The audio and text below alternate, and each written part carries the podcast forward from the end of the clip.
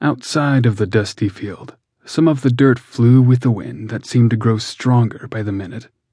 The bar was packed with the usual cutthroats, thieves, bandits, and other no good, rotten customers.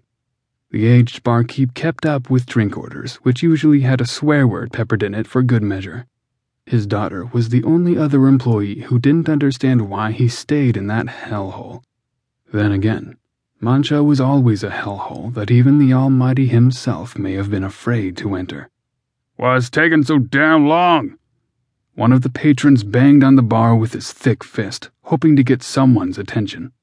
Sorry about that, the barkeep said, with his hand fearfully shaking to the tap. The grunts didn't care as long as their thirsts were quenched. The man could have a stroke for all they cared. Their visits consisted of constant fights, throwing bottles, and trying to cup a feel on the barmaid. To the owners, this was an everyday thing that they had to put up with. Away from the Neanderthals, two men sat in the corner watching the idiocy unfold as they sat comfortably with two glasses of water parked in front of them. What do you think that old score was about? One of the men clearly younger than his friend. Does it matter? He quickly countered his pal's question. We got paid, and that's all we need to care about. We've been in this crap hole of a town for two weeks, the younger man said. Just for a 20 minute escort job. Would you rather put up with a gunfight or backstabbing? I guess not. Then shut up before you get us killed, the older man whispered. The sun shined its fiery glare onto the forgotten town where it seemed the dirt was catching fire. The relentless heat didn't stop the newcomer from arriving to the shuttle stop. He didn't have bags with him, but he was intent on not staying long. He parted his hair to the side and smiled at the sight of the arid air. He walked towards the exit and passed by a guitar playing panhandler, which caught his attention enough to leave him a generous tip of 200 relics. Thanks, stranger. The panhandler looked up happily. No problem, the young newbie sighed. Today is a good day to get paid. If you need any help, the panhandler laid his guitar down in front of him. I'm your guy. Great to hear. The young man looked around his surroundings. Show me to the closest bar. The panhandler guided him through the streets of Mancha. Vendors and goons littered the street, looking to get their next score. The young man couldn't help but look at the various wares available for him to buy. Some of the more aggressive civilians followed them, assuming they had money stashed somewhere on their person.